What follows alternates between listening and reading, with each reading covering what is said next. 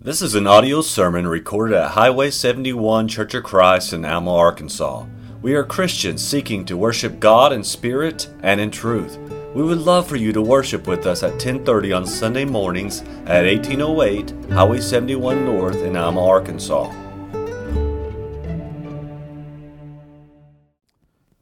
Good evening. Tonight, uh, I'd like to do something that I just really enjoy doing, and that is going over sharing a riveting story with you tonight. One that includes murder, um, plotting schemes, has politics involved. Uh, the story of somebody that redeems and saves her people, and that story is Esther. It's one of my favorite uh, books of the Bible. I can assure you it is one of the greatest stories ever told because it's, it's right there between Genesis and Revelation. And the source material is good. I appreciate the prayer on my behalf because uh, the, while the source material is good, I hope I present it in a way that will be uh, helpful to you tonight.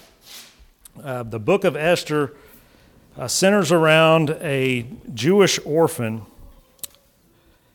who ends up saving her people from imminent doom. And it takes place under the reign of King Ahasuerus. And in the first verse of the book of Esther, I don't have it on the board, but it says, Now in the days of Ahasuerus, who the Ahasuerus who reigned from India to Ethiopia over 127 provinces. So this guy was a man of great power. It was this was the Persian or the Achaemenid Empire, and it stretched from parts of Africa all the way over, all the way over here uh, to India and up north and south. I think anywhere from like 10 to 12 percent of the population fell under this man's rule.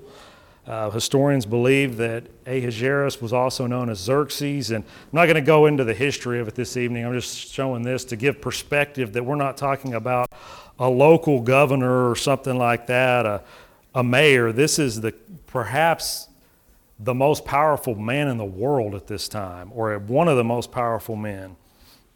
And that's where uh, that is who in, is involved in this story. So we're told in chapter one that this man, King Ahasuerus, he has all of his, the top dogs, you could say, in for this, this week long feast.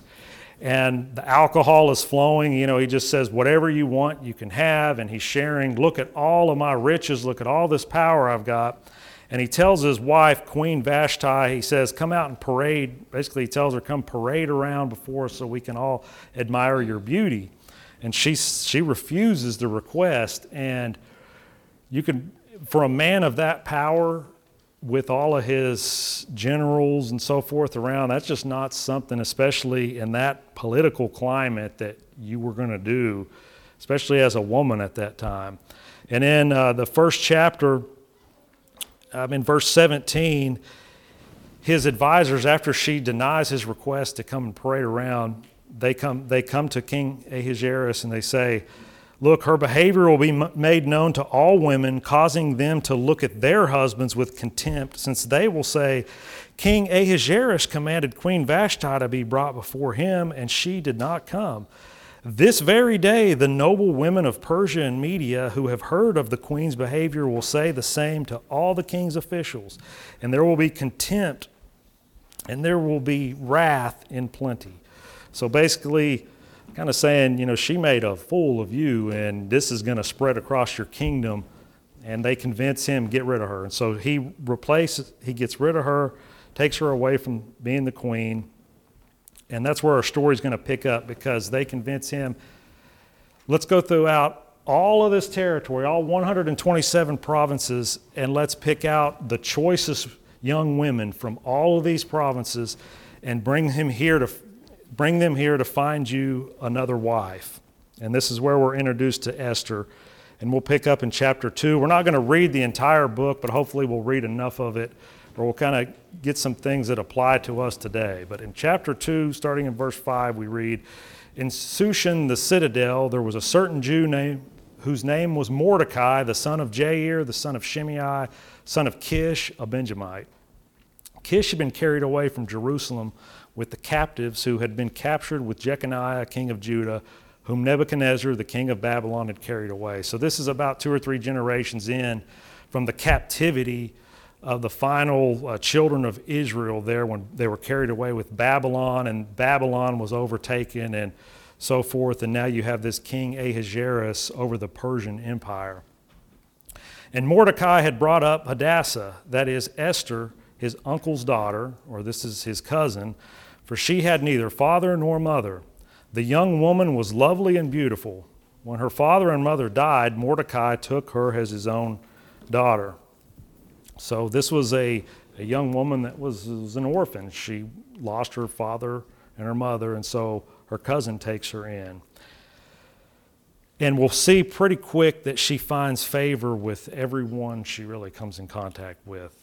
Verse 8 So it was when the king's command and decree were heard that when and when many young women were gathered at Shushan the citadel under the custody of Hegai that Esther that Esther also was taken to the king's palace into the care of Hegai the custodian of the women. Now the young woman pleased him and she obtained his favor. So he readily gave beauty preparations to her besides her allowance then seven choice maidservants were provided for her from the king's palace and he moved her and her maidservants to the best place in the house of the women. So right away you could see this, this young woman here who was being brought up by her cousin is now taken into custody and given a whole team of women for the sole purpose of prepping her for the king to, for her beauty. And she finds favor in this household and she's put at the top. Verse 10 Esther had not revealed her people or family, for Mordecai had charged her not to reveal it. And that's because the Jews were not exactly the cream of the crop, you would say, in, in that kingdom. Verse 11 And every day Mordecai paced in front of the court of the women's quarters to learn of Esther's welfare and what was happening to her. Each young woman's turn came to go into King Ahasuerus after she had completed 12 months of preparation according to the regulations for the women. For thus were the days of their preparation apportioned. Now, especially women, pay attention to this. If you, you think maybe you, you went on a blind date or even on your wedding day or something like that, how many hours you took to prep for that. Here's 12 months of nothing but prepping for this meeting with the king. Six months with oil of myrrh and six months with perfumes and preparations for beautifying women. So these women are probably smelling pretty good at that point, I would think. 12 months, a year of prepping for this. Thus prepared, each young woman went to the king. And so this was, a, again, a major undertaking here. All of these young women are being prepared for each of their individual meetings with the king. Each young woman went to the king, and, when, and she was given whatever she desired to take with her from the women's quarters to the king's palace.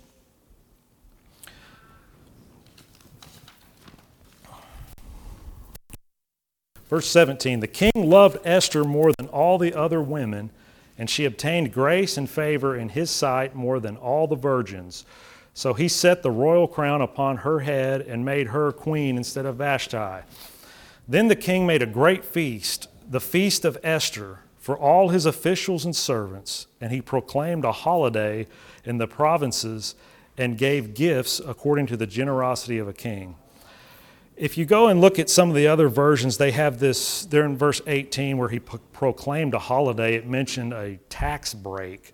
In my mind, I'm thinking like a tax cut. So I'm thinking this is like got political implications he says, This is the woman that I've chosen. He makes this feast for all of his officials and servants. And across his entire kingdom, he gives this woman a feast and apparently some kind of tax cut. And just, it's a major undertaking. Again, this is an orphan, Jewish orphan girl that is now having the entire kingdom celebrate this holiday in her honor. Verse 19 When virgins were gathered together a second time, Mordecai sat within the king's gate. Now, Esther had not revealed her family and her people, just as Mordecai had charged her. For Esther obeyed the command of Mordecai as when she was brought up by him. So we see some of her character. She respects, in her mind, her elder, this man that had brought her up. In those days, while Mordecai sat within the king's gate, two of the king's eunuchs, Bigthan and Teresh, doorkeepers, became furious and sought to lay hands on King Ahasuerus. So we're not told why these men, these doorkeepers, became so upset. Maybe they didn't, maybe they didn't get a tax cut. I don't know, but they were the doorkeepers, and to me, if you're keeping the, the king's door, you probably have access of who comes in and who goes out. So that's kind of a big deal that uh, Mordecai knows, okay, they've got some kind of plot here. They're going to try to lay hands on the king. Verse 22 So the matter became known to Mordecai, who told Queen Esther, and Esther informed the king in Mordecai's name. And when an inquiry was made into the matter, it was confirmed, and both were hanged on a gallows, and it was written in the book of the Chronicles in the presence of the king. And so, this is, at this moment, Mordecai doesn't really get any recognition for it, but this is going to come back. Just make a mental note because this is going to play a big role later on in, in the story. So, we'll go to chapter 3 and verse 1. After these things, King Ahasuerus promoted Haman, and we're not really given any background on who this Haman character is, but for some reason the king just really likes this guy. He promotes him to his the top seat. So Haman, the son of Hammedatha the Agagite, and advanced him and set his seat above all the princes who were with him. And all the king's servants who were within the king's gate bowed and paid homage, homage to Haman for so the king had commanded concerning him. But Mordecai would not bow or pay homage. Then the king's servants who were within the king's gate said to Mordecai, Why do you transgress the king's command? Now it happened when they spoke to him daily, so they're they keep asking, Why don't you bow before this guy? Like that is the, what the king wants. They speak to him daily, he would not listen to him. They told it to Haman to see whether Mordecai's words would stand, for Mordecai had told them that he was a Jew. So I don't know if they're trying to get uh, brownie points or what, but they go to Haman and said, Look, there's this guy here who is not uh, bowing before you, and they, they tell him something about his Jewish uh, heritage. And Haman may have never seen this, but now his attention is okay, somebody's not bowing. Let's go, let's go check it out. So in verse 5, when Haman saw that Mordecai did not bow or pay him homage, Haman was filled with wrath. And we're going to see how wicked this, this guy is because here's a man in this vast kingdom that was not the king, and for some reason he gets this seat, has everything you could want. He's got power, he's got wealth He's got it all, but he can't handle the fact that there's a man in the crowd that won't honor him or bow to him or pay him homage. Verse 6 But he disdained to lay hands on Mordecai alone, for they had told him of the people of Mordecai. So maybe now he's thinking, okay, there may be more people, and how dare anybody not bow before me? So instead, Haman sought to destroy all the Jews who were throughout the whole kingdom of Ahasuerus, the people of Mordecai. So here we are introduced to the villain of the story, which is Haman. And we're going to see just this guy is like the epitome of pride and arrogance. And he didn't feel that it was appropriate. Mordecai did not, and so just Haman just could not tolerate that. He, and we're going to see him go after Mordecai for really no good reason. Mordecai was not a threat to this man, but Haman just couldn't tolerate it, and I couldn't help but think, making the comparison to Hitler because he seeks out the Jews and just wants to destroy them. And we're going to see the plot that he has is to totally eradicate them. Chapter 3 and verse 8 Then Haman said to King Ahasuerus, there's a certain people scattered and dispersed among the people in all the provinces of your kingdom. Their laws are different from all other people's. They do not keep the king's laws. Therefore, it's not fitting for the king to let them remain. If it pleases the king, let a decree be written that they be destroyed, and I will pay 10,000 talents of silver into the hands of those who do the work to bring it into the king's treasuries. So he, he's even willing now to pay for this. And if you, my understanding is 10,000 talents would roughly be a couple million bucks. Because this guy, again, he's got, he's got everything. And he hates this man so much and his people that he's going to fund their extermination. So, verse 10 So the king took his signet ring from his hand and gave it to Haman, the son of Hammedatha the Agagite, the enemy of the Jews. And the king said to Haman, The money and the people are given to you. Do to, the, do, to do with them as seems good to you. So, maybe the king was like, the money's no object. Just do what, whatever you want to do with them is fine with me. And that's, I guess that shows a little bit about this, this king with like endless power. You know, in, in our society, you know, we don't have a, a signet ring type situation, but that was the ultimate authority. If the king put his, his signet ring and sealed that document or that law, it was the law. There was no debate about it. But this king gives his ring to this man Haman and just said, Don't even worry about the money. You just see just whatever seems good to you. Go take care of it. And so, of course, Haman is going to take advantage of that situation. Earlier in this chapter, there was some there was lots cast because Haman had been devising this plan before he took it to the king. Uh, uh when this was this extermination of the Jews was going to happen, and interestingly enough, the lot gets cast on the furthest month away. The, the, um, it's in verse 7. Out of all the months, it's Adar, which is the furthest month away, or it's 11 months later, which surely that was not by accident. So it wasn't like they cast lots and tomorrow the Jews are going to be exterminated. They had 11 months to prepare for this, but you got to imagine the fear that this has been, this edict, this sealed with the king's ring that says, In all of the land, the Jews are, are going to be annihilated. So this word comes back to Mordecai, and he tears his clothes, puts on sackcloth, sackcloth and ashes, and meanwhile, Esther is in the, the castle or the citadel, uh, wherever this is, and she really can tell something is going on but doesn't know. So she sends a messenger out to Mordecai, and um, he responds and, and says, "Hey, you've got to you've got to step in here."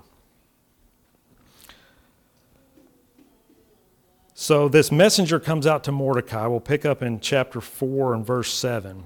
And Mordecai told him, and this is the messenger, all that had happened to him and the sum of money that Haman had promised to pay into the king's treasury to destroy the Jews.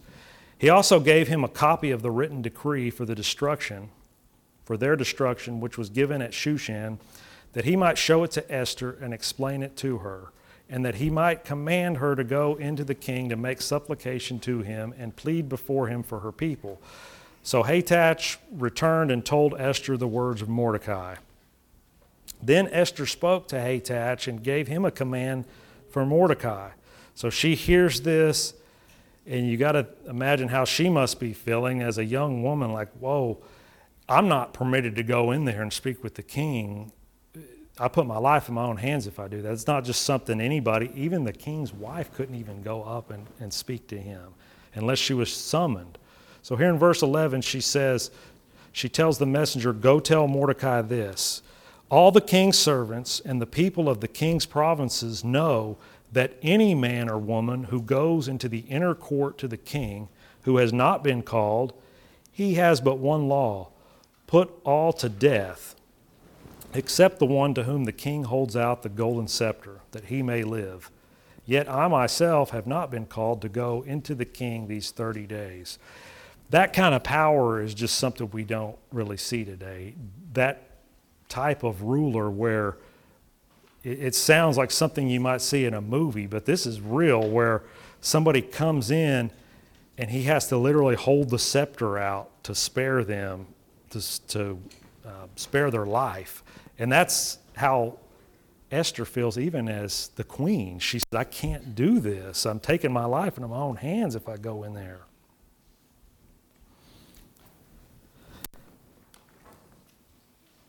Verse 13 And Mordecai told them to answer Esther. So now Mordecai is sending the message back to her. He says, Do you think in your heart that you will escape in the king's palace any more than all the other Jews? For if you remain completely silent at this time, relief and deliverance will arise for the Jews from another place, but you and your father's house will perish. And this may be the most profound statement in this book. Yet who knows whether you have come to the kingdom for such a time as this? And if you think about that for a moment, we could ask ourselves that question when we get in a very tough time, especially when it comes to the work of the church. Maybe we could ask ourselves, who knows whether you have come to the kingdom for such a time as this? Maybe that's why you're here. Maybe that's why you're in this position. And so he sends this message back to Esther, and I think she, she knows that she needs to do this. She respects uh, the words of Mordecai, she's going to be obedient to him. That doesn't mean it, it's an easy thing. So, what happens is Mordecai gathers all the people that he's familiar with, and they fast, I think, for three days, and continual fasting and prayer for Esther's behalf, knowing that she's going to go through with this and she goes and talks to the king and it works out very well for her you know. The king is delighted to see her. He's not in fact he's not upset with her at all. And he says what do you what do you want from me? I'll give you up to half the kingdom. You just let me know what you want. Because he really loves this woman. And and she says well in the short term just have a meal tonight with me. And so Haman gets invited to this meal that night, and then the king says, No, what do you really want? And she again says, Tomorrow, let, let me have a, a feast tomorrow and invite Haman there. So that kind of sets the stage for how this story turns around. Because Haman leaves this first meal, and he's kind of on top of the world. He's, he's the chosen man, he's in there with the king and the queen. You know, his enemy, Mordecai who on the other hand has done nothing to him, this guy and all of his people are about to be eliminated from the face of the earth. He couldn't be any happier. Verse 5, or chapter 5 and verse 9. So Haman went out that day joyful and with a glad heart. But when Haman saw Mordecai in the king's gate, and that he did not stand or tremble before him, he was filled with indignation against Mordecai. Nevertheless, Haman restrained himself and went home, and he sent and called for his friends and his wife Zeresh. What restraint this man had. You know, he, he was, wow, that, that, that takes some strength. so he goes home, and now he's going to tell his, his wife all this stuff. And so, verse 11 then Haman told them of his great riches, the multitude of his children, everything in which the king had promoted him, how he had advanced him above the officials and the servants of the king. Look at all this stuff. Moreover, Haman said, Besides, Queen Esther invited no one but me to come in with the king to the banquet that she prepared. And tomorrow I am again invited by her along with the king.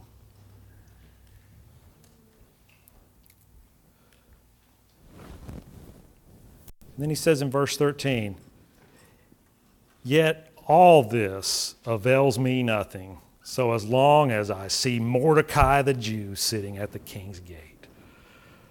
It just is mind boggling here. And this is going to end up, this pride and this hatred is going to be a uh, unforced error. Haman had everything, but he just couldn't stand this guy. And now the Jews, he's going to throw it all away because of this.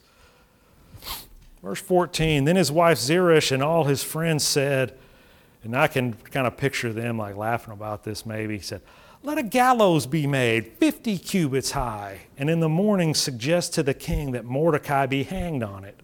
then go merrily with the king to the banquet. I mean, these people are something else here. And, you know, Haman was kind of all of a sudden down in the dumps, I guess. But now they've lifted his spirits. The thing pleased Haman. So he had the gallows made. 50 cubits high, I think that's roughly about 75 feet. And I was trying to come up with a comparison, something around here that would put that in perspective. The Alma Water Park, they said those water slides are about 30 feet, is what they boast of. So I was sitting there Sunday at the fellowship looking at those water slides and maybe the the dam up there where people were crossing at Lake Alma, saying, oh, that, I don't know how high that is. So I'm picturing something like maybe a, a water tower or something like that, that imposing of a thing here, because at this time you probably didn't have a lot of skyscrapers. So this gallows being 50 cubits high or roughly 75 feet, this was not needed to hang somebody. This was to make a statement. I mean, you're hanging, Mordecai was probably between five and six feet or like that. You don't need a 75 foot apparatus to hang somebody on. So this is just purely to make a statement. And so he is, they've really lifted his spirits here. I'm going to hang this guy where everybody sees this guy hanging. Chapter 6 That night the king could not sleep. So one was commanded to bring the book of the records of the Chronicles, and they were read before the king. And it was found written that Mordecai had told Bigthana and Teresh, two of the king's eunuchs. So this is back to the story where he um, prevented this, this coup, I guess.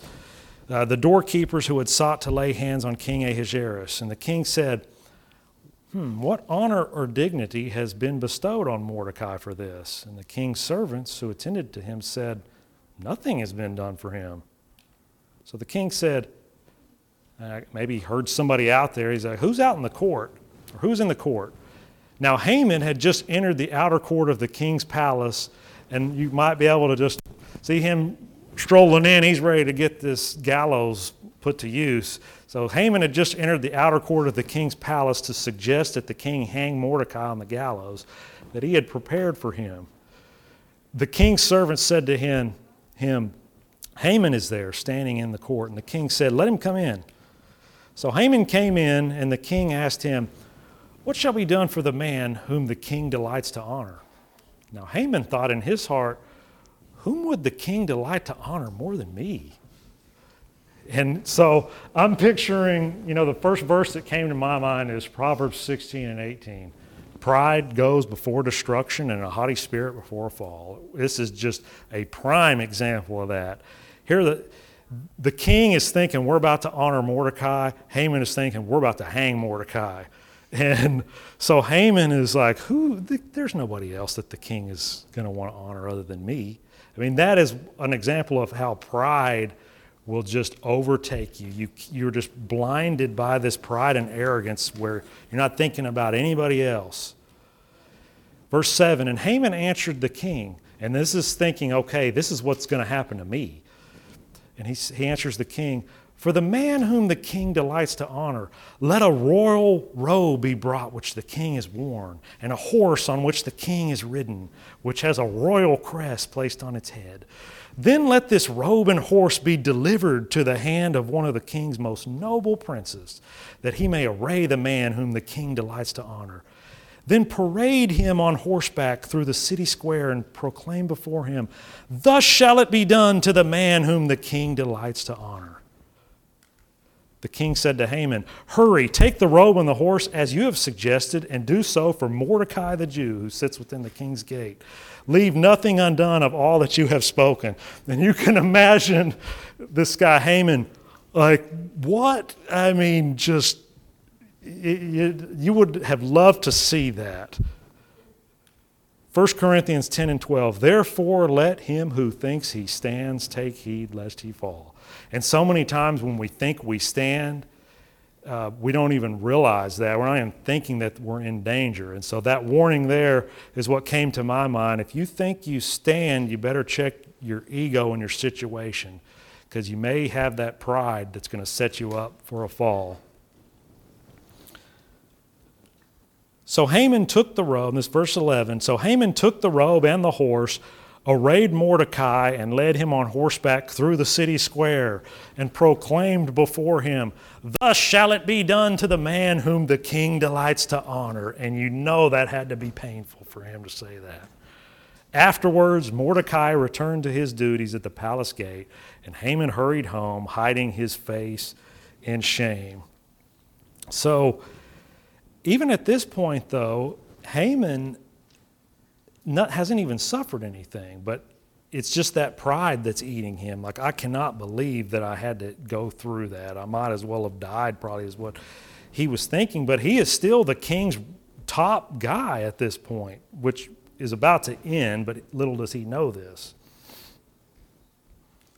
Chapter 7 and verse 1. So the king and Haman went to dine with Queen Esther. And this again is this feast that I mentioned a, a, little while ago where he is, Haman is thinking, I'm the only one invited this to the king and queen. This is a great thing for me. And on the second day at the banquet of wine, the king again said to Esther, What is your petition, Queen Esther? It shall be granted you. And what is your request? Up to half the kingdom, it shall be done. Then Queen Esther answered and said, if I have found favor in your sight, O king, and if it pleases the king, let my life be given me at my petition and my people at my request. And at that point, I bet Haman is probably thinking, uh oh. Verse 4 For we have been sold, my people and I, to be destroyed, to be killed, and to be annihilated. Had we been sold as male and female slaves, I would have held my tongue although the enemy could never compensate for the king's loss. So King Ahasuerus answered and said to Queen Esther, Who is he and where is he who would dare presume in his heart to do such a thing? Again, this is one of the most powerful men in the world at this point.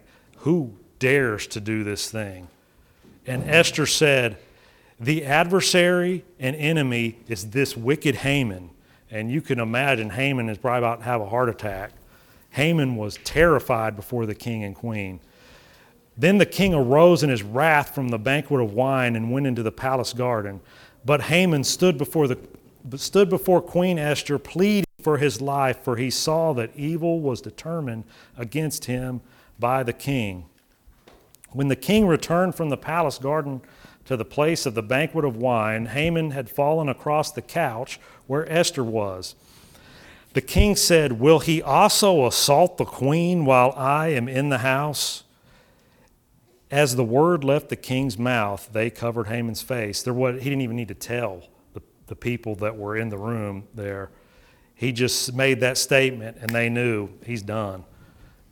As he said that, that they come up and they cover his face and he's, he's going to be put to death. And notice here, that here's a man that doesn't do poor Haman any favors. I'm assuming there's no love lost here. Harbona, one of the eunuchs, said to the king, Look, the gallows, 50 cubits high, which Haman made for Mordecai, who spoke good on the king's behalf, is standing at the house of Haman. And the king said, Hang him on it. Now, whether this was out the king's window where they saw it, or just the expression may be more like, hey, there's a gallows. Remember the gallows he made?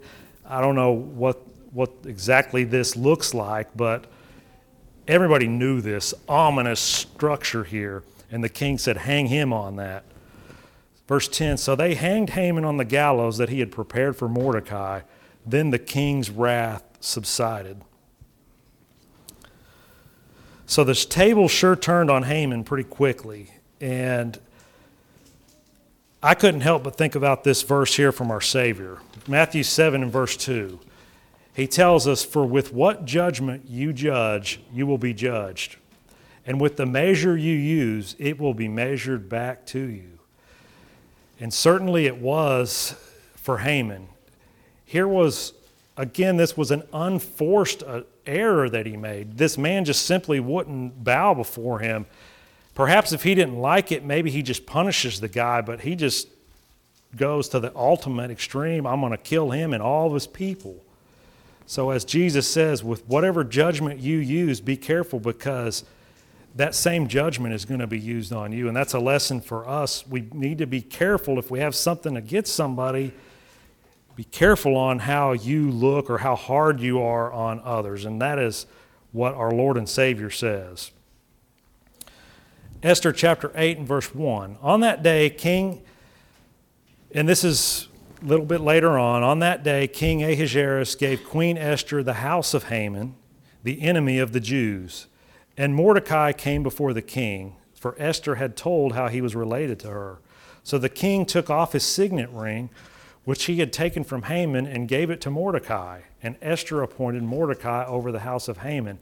I don't know what it is with this king, but now he's taken his signet ring off again and he's given it to another man, fortunately, a much better man. And basically, now Mordecai's got the power. Like, you know, do what, you know, do as you please. Now Esther spoke again to the king, fell down at his feet. And again, there's just this level of respect. Even though the king has given Esther everything she's asked for, there's still, she fell down at his feet. It wasn't a, even at this point, a casual conversation like, hey, honey, do this. You know, it was, he, she fell down at his feet, implored him with tears to counteract the evil of Haman the Agagite and the scheme which he had devised against the Jews. And the king held out the golden scepter towards Esther. So Esther arose and stood before the king and said, If it pleases the king, and if I have found favor in his sight, and the thing seems right to the king, and I am pleasing in his eyes, let it be written to revoke the letters devised by Haman, the son of Hammedatha the Agagite, which he wrote to annihilate the Jews who are in all the king's provinces. For how can I endure to see the evil that will come to my people? How can I endure to see the destruction of my countrymen? And that comes right from the heart. She was, you know, top of the line right there. She was the queen. But she feels she can't live with herself to live this life of luxury when she knows what's about to happen to her people. And the king Ahasuerus said to Queen Esther and Mordecai the Jew, Indeed, I have given Esther the house of Haman, and they have hanged him on the gallows because he tried to lay his hands on the Jews. You yourselves write a decree concerning the Jews as you please, in the king's name, and seal it with the king's signet ring.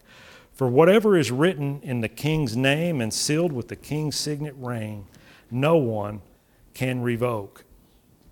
So they do exactly that, and this decree goes out into the land and skip down to verse 17, and it says, And in every province and in every city, whithersoever the king's commandment and his decree came, the Jews had joy and gladness, a feast and a good day. And many of the people of the land became Jews, for the fear of the Jews fell upon them. That in itself is a significant statement because throughout history, that's, that's an odd thing. Many of the people became Jews. That, that is how uh, significant of a thing this is because the king gives them authority to turn that right back around that if anybody harms the Jews, they will be annihilated. And skipping on to, to uh, chapter 9, verses 3 and 4. And all the rulers of the provinces, and the lieutenants, the deputies, the officers of the king helped the Jews because the fear of Mordecai fell upon them. For Mordecai was great in the king's house, and his fame went throughout all the provinces. For this man Mordecai waxed greater and greater. For Mordecai the Jew was next unto King Ahasuerus, and great among the Jews, and accepted of the multitude of his brethren seeking the wealth of his people and speaking peace to all his seed. So, this story, you know, it's titled Esther, but very easily it, it could be titled Esther and Mordecai, as he's a big focus of this story. He kind of guided Esther, and she was obedient to him. And by his guidance, she was, had the courage to, to go to the king to, um, to approach the king on behalf of the Jews. But as I think about this man Mordecai, I think of the Beatitudes where Jesus is going through these things and he says, Blessed are the meek, blessed are the poor in spirit, blessed are those that are persecuted for righteousness, for righteousness' sake. And he says, Blessed are the peacemakers. And we see here that right there at the that last part of that verse, Mordecai was seeking the wealth of his people and speaking peace to all his seed. There are so many of those characteristics where Jesus says these type of people are going to be blessed, and Mordecai kind of checks the box on so many of those. And for Esther, I'd like to close with this one final verse here. I thought this is fitting. In 1 Peter chapter 5 and 5, it says, Likewise, you younger people, submit yourselves to your elders. Yes, all of you be submissive to one another and be clothed with humility. For God resists the proud but gives grace to the humble. And I think we see that in this, this uh, account of Mordecai and Esther. This was a young woman who, especially in today's society, that would get up into a position of authority like that and may be tempted to forget about what's going on out there. She had everything she wanted the comforts of a queen. She found favor in everybody's eyes, but she respected her elder enough. The man who loved her out there, that raised her, she never forgot him and what he taught her as he brought her up. And likewise, you younger, submit yourselves to your elders. And we see what a benefit that did for Esther and how that benefited the entire Jewish people. And then, of course, the way this verse ends God resists the proud but gives grace to the humble. And that was certainly highlighted with the example of Haman. How proud was that man versus Esther and Mordecai, uh, who God gave grace to. So that's where I'll conclude uh, this, this study tonight. We have not gone over the first principles, but if you have been sufficiently taught and would like to be baptized, or if you desire the prayers of the church at this time, we offer the song of invitation. Would you please come forward as we stand and sing? We hope you have enjoyed this message recorded at Highway 71 Church of Christ. If you have questions concerning this message or would like to set up a study, please call 479 647 2658. May God bless you.